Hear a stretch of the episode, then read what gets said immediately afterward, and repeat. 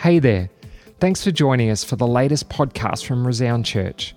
We really believe that together we are better, and our heart is to reach, send, nurture, and disciple people as they become all that God has intended them to be. You can subscribe to our content on Apple Podcasts or Spotify, or head over to our website resound.church forward slash app to grab our app, which will keep you up to date with everything going on. We hope you're encouraged by today's message.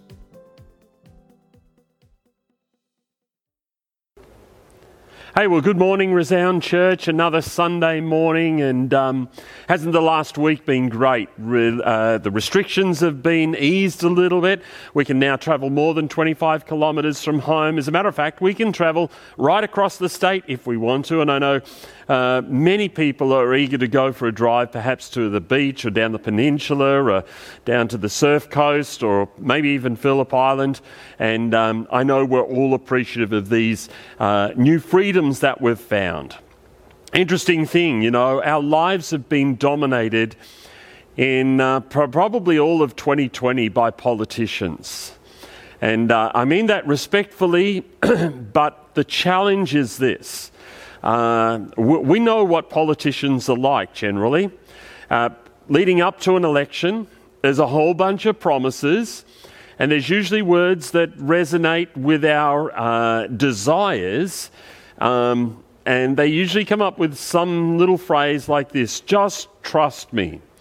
And their just trust me is linked to a whole lot of policy promises. and unfortunately, what usually happens following the election is the elected politician finds a reason not to uh, put into place the things that they've promised to, and so trust is eroded.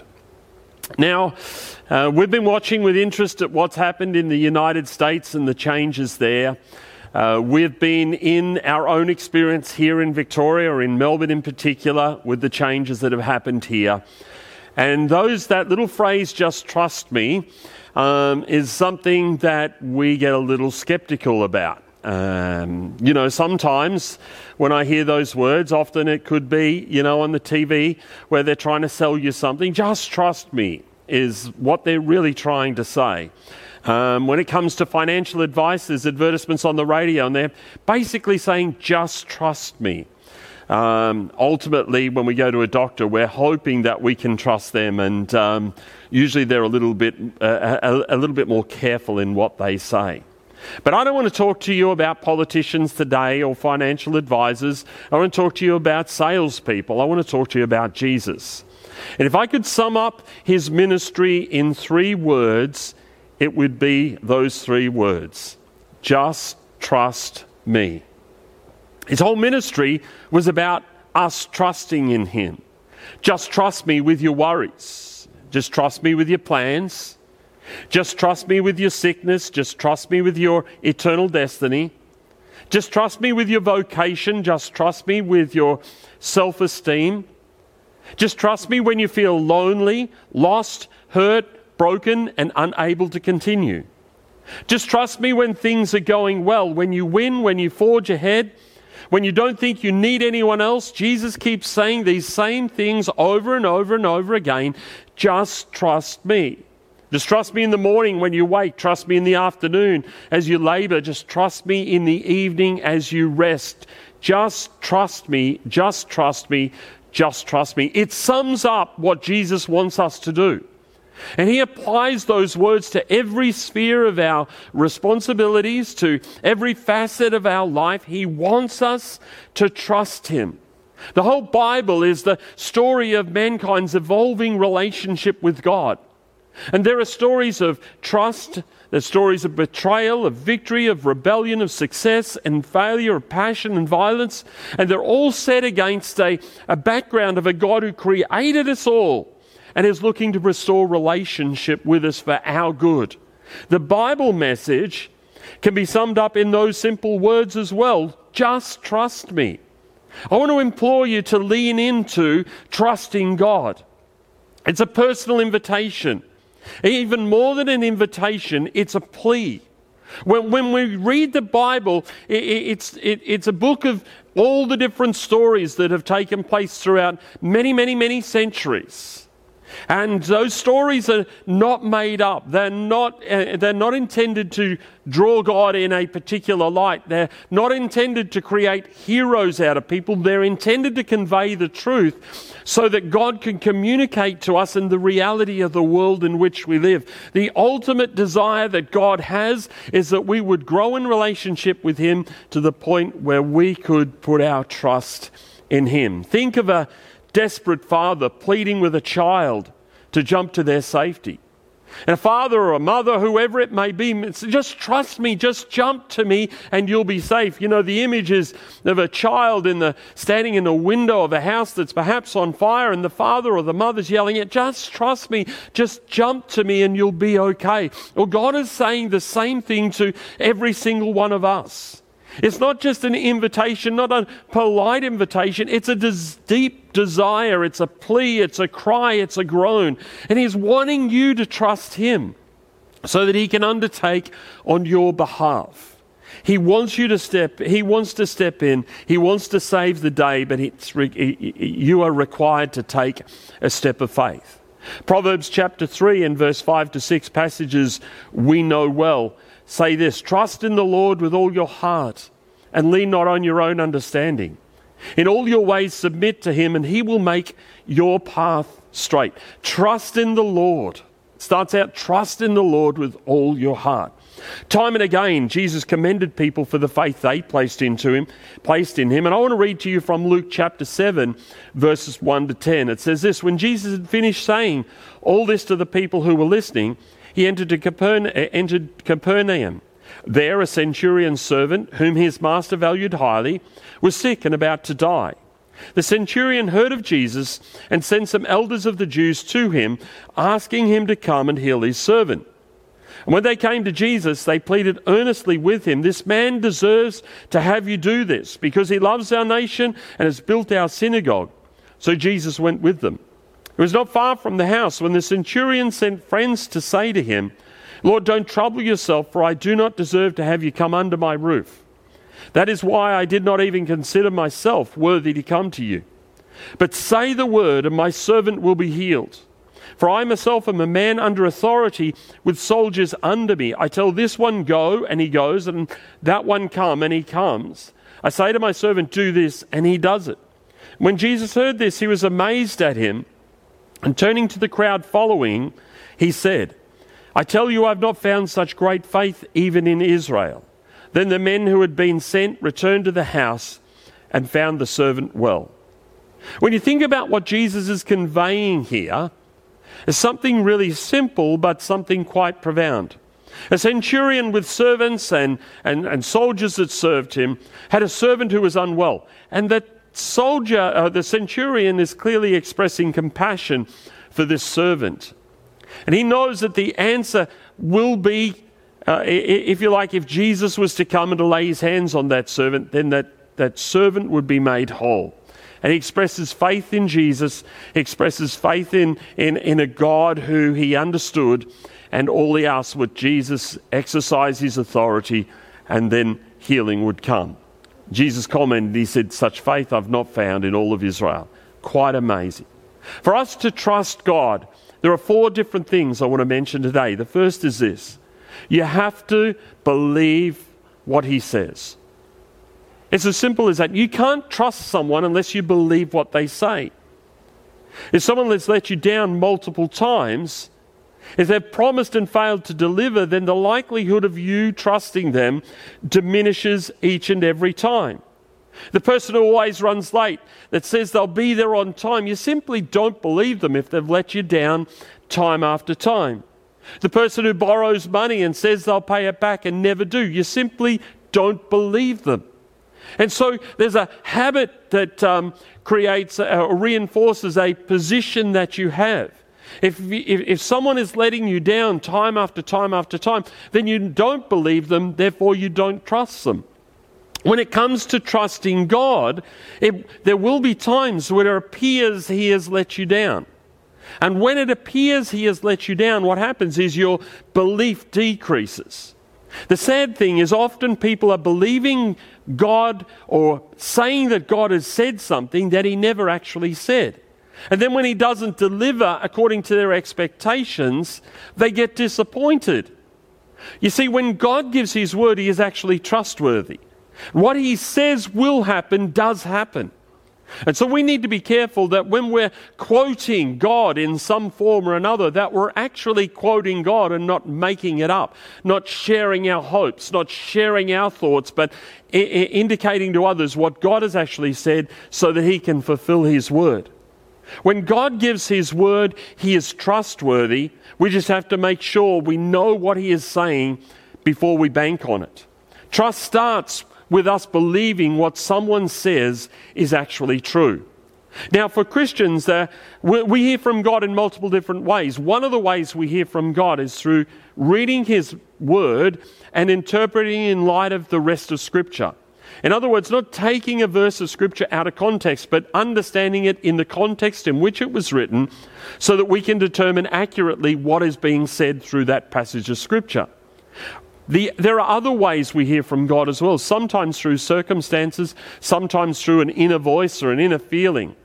Can I suggest to you that some of the challenge we have is our inner voice or our circumstantial read may sometimes contrast that which the Bible says. And when we try and superimpose God's word on something that we just simply feel, and when it doesn't happen and we get, we get the feeling like God has let us down, the mistake is not with God, the mistake is with us. To trust somebody, you need to believe what they say. The second thing is this you need to be willing to risk whatever it is that you entrust to them. There is no trust where you don't risk something. If I hand you a $50 bill today, and I got one here in my pocket, and you promise to pay it back, there's a risk that I will lose it. I could give this $50 bill to you, and what happens is I, could, I put that at risk. There is the potential for me not getting it back. If you've paid me back consistently whenever you've borrowed money, it appears there is no risk because you're trustworthy. But if I've not done it before, if you're a random person I meet on the street and, and you ask for $50, I give it to you and you promise to pay it back, the risk is significantly higher because I don't know whether or not you're trustworthy. As we grow in our relationship with God, while there is always risk in trusting Him, the risk appears to diminish as His trustworthiness proves the reality of who he is. When you submit yourself to an operation with a, a, a doctor, there is a risk, and trust is required. That trust may be the result of a long term relationship. That trust may be built on his credentials. But ultimately, when you put yourself in the hands of a doctor, there is a risk. And uh, obviously, as they consistently do what they do so very well, the risk appears to diminish and trust is built but the risk remains. With God, we have something to risk when we trust Him. We have our eternal destiny at risk when we choose to trust in Jesus. Uh, when we trust in Him, believing that He is going to save us at the end of the day, there is a risk, but we know He's good to His word. We risk our future decisions by trusting His leading. And, and, and, you know, when you do it the first time, uh, there's this awful feeling of, am I doing the right thing? Am I doing the wrong thing? Have I heard from God? Have I not heard from God? But as you get into a pattern of hearing from God, trusting Him at His word, and then acting on that leading, then the risk appears to diminish. But the risk remains, it's always there. We, sorry, we risk our resources, we risk our relationships, we risk our reputation by trusting in Him. Eventually, though, it appears that there is very little risk because his trust, uh, our trust in him, uh, is never, it never fails. He never lets us down. Hebrews 11 and verse 6 says this And without faith, it is impossible to please God because anyone who comes to him must believe that he exists and that he rewards those who earnestly seek him we need to understand that the only way God is pleased is when we completely trust Him. It's, it's, it's not something we dish up. It's a, a, trust is the result of a relationship. You can't have a, an intimate relationship with God unless there's a, an exchange of trust. And remember this, I'm not addressing this today, but trust goes both ways. We've got to put our trust in God, but God also has to put trust in us. And that's another point for another day. The third is this you have to believe they have authority to undertake their promise. If I'm asking God to uh, undertake on my behalf, I have to believe He has authority to exercise uh, His power in a circumstance that I present to Him.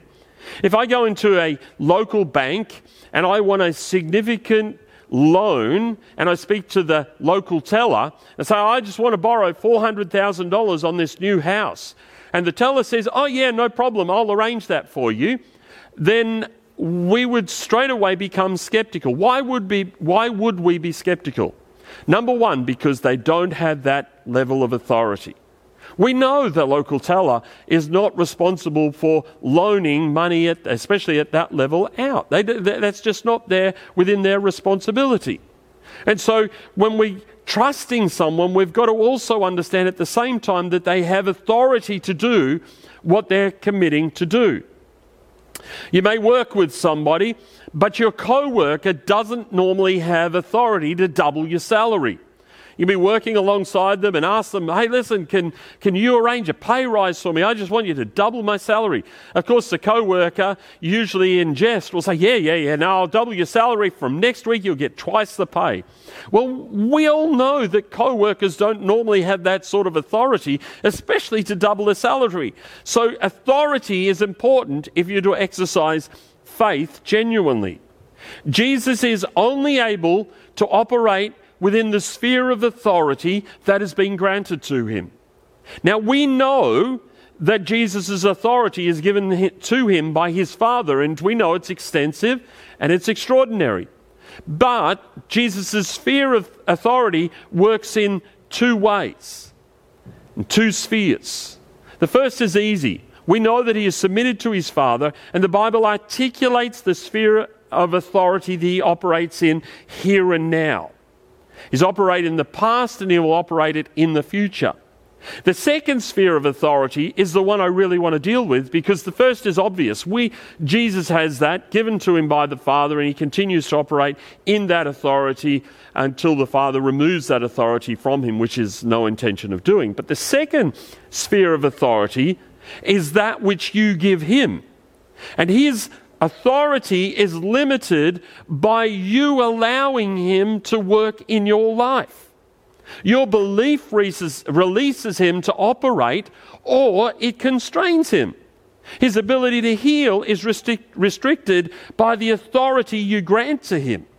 Now, it gets complex because what we say is different to what we actually believe and trust. Jesus was restricted, and we'll read a passage in a moment uh, uh, about that. But you need to understand what we say is different to what we believe.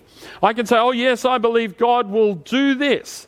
But the issue is not my words, the issue is what's going on in my heart, which is the real determiner of the trust that I'm placing in Him. But the point is this there are two spheres of authority. The one God has granted to Jesus, which goes without saying, we understand that. The second is the sphere of authority that Jesus has in our own life, which is restricted by our belief or our trust in Him. I want to read to you from Matthew 13 53 to 58, which illustrates this point. It says, When Jesus had finished these parables, he moved on from there. Coming to his hometown, he began teaching the people in their synagogue, and they were amazed. Where did this man get this wisdom and these miraculous powers? They asked. Isn't this the carpenter's son? Isn't his mother's name Mary? And aren't his brothers James, John, Simon, and Judas? That's a good trivia question if ever you want to know Jesus' brothers' names. It's James, Joseph, Simon, and Judas. Aren't all his sisters with us? In other words, he had multiple sisters as well. Where then did this man get all these things? And they took offense at him. And Jesus said to them, A prophet is not without honor except in his own town and in his own home. And he did not do many miracles there because of their lack of faith. In other words, his sphere of authority was reduced by the faith of those that he was trying to minister to. What they did was they seen Jesus, they reduced him to uh, the place they seen him in, and as a result, Jesus couldn't do the miracles that he desired to do because of their lack of faith. There's two spheres of authority Jesus has. One that the Father has given to him, unchangeable, and the second is the sphere of authority that you've given Jesus in your life. And you are capable of reducing the work of Christ in your life simply because you don't trust his authority in one particular area. A final area I want to do, uh, I want to address is this: you have to persist even when things are not working out as you planned. What you have in mind may not be immediately worked out in practice. It doesn't mean the one you trusted has let you down. When you trust, you take a risk, and the outcome is in the hands of the person in whom you placed your trust. The timing, the schedule, the outcome may all be different to what you had in mind. Persist anyway, don't lose hope. Your trust in God will not be misplaced. And I say this carefully, you know, through many years, many people have prayed for people over many years. And sometimes they get to the point where they've forgotten that they even prayed for the person. And then some years afterwards, they see the prayer that they'd forgotten answered. It's not that their trust was a failing, it's just that God's timing was different to their timing. So I want to encourage you. There are times where we trust God for God to do something in a circumstance. And what we need to do is we need to persist with that trust because ultimately, when we entrust something to Him, He delivers at the time and the place that is most appropriate for that outcome. And even though it can be discouraging as we're waiting, God knows what he's doing. In Hebrews 11 39 to 40, and uh, there's a powerful piece of scripture, but a very confronting one as well. It says this These, meaning the uh, many uh, heroes of faith in Hebrews 11, these were all commended for their faith, yet none of them received what had been promised, since God had planned something better for us, so that only together with us they would be made perfect. The bottom line is this there were some people who lived their lives full of faith. They didn't get to see what they believed God would bring about, but God had something better in mind for them anyway. All they needed to do was persist in faith, and they were commended for their faith. Romans 8:28, and uh, I'm drawing to a close. Romans 8, uh, Romans 8:28 says this, and we know that in all things God works for the good of those who love Him and who have been called according to his purpose. Do, do you know, I, I, know many of you have tried to trust God for certain things that hasn't worked out as you hoped. Sometimes you just, uh, you haven't been able to believe, you haven't been able to trust, you haven't been able to hope. You've just been disappointed. Maybe you weren't sure whether God wanted to do it, you weren't sure God whether God could do it. Can I encourage you to persist anyway? Ultimately, Romans 8:28 is a promise to us all that God works all things together for good. Ultimately, he's got it all in control. He knows what he's doing. He cares for you. He loves you. All he's asking you to do is simply to trust him. In summary, I said four things. Number 1, you have to believe what God says. Second, you have to be willing to risk whatever it is that you entrust to him. Thirdly, you have to believe that He has authority to undertake His promise. And finally, you have to persist when it's not working out as you had planned. Jesus' words to, to you and to I are targeted, they're individual, and He's asking us simply to trust Him. And my words to you today are exactly the same. Please, if you can, find a way. Allow yourself to trust God in the areas of your life that He is highlighting to you at the moment, and I believe that He will come and He will undertake on your behalf. The other question I raised just momentarily was this Can God trust you? And that's a good question for you to consider as well. I'm simply going to pray now and, um, and we'll continue. Father, I pray today. You touch the lives of those who are listening? Will you help us, every single one of us, to grow in our trust in you so that you can do in us and through us just what you desire. I think of those who may need healing, uh, help, uh, that, that, may need a circumstance where uh, there may be a circumstance where they need a miracle. Father, we trust you. We know you're watching over us. We know you watch after us. Help us all, I pray today. In Jesus' name, amen. Have a great day. Hey, what a great message. Thanks for joining us here at Resound Church. We pray that you've been encouraged through the message and that you've grown just a little bit closer to God. While you're online, why don't you head over and give us a like on Facebook or Instagram, or check out our website at resound.church. You can subscribe to our content on Apple Podcasts or Spotify, or head over to our website resound.church forward slash app to grab our app, which will keep you up to date with everything going on. Well, don't forget, next week there'll be another amazing podcast here to listen to from Resound Church. We hope you join us then.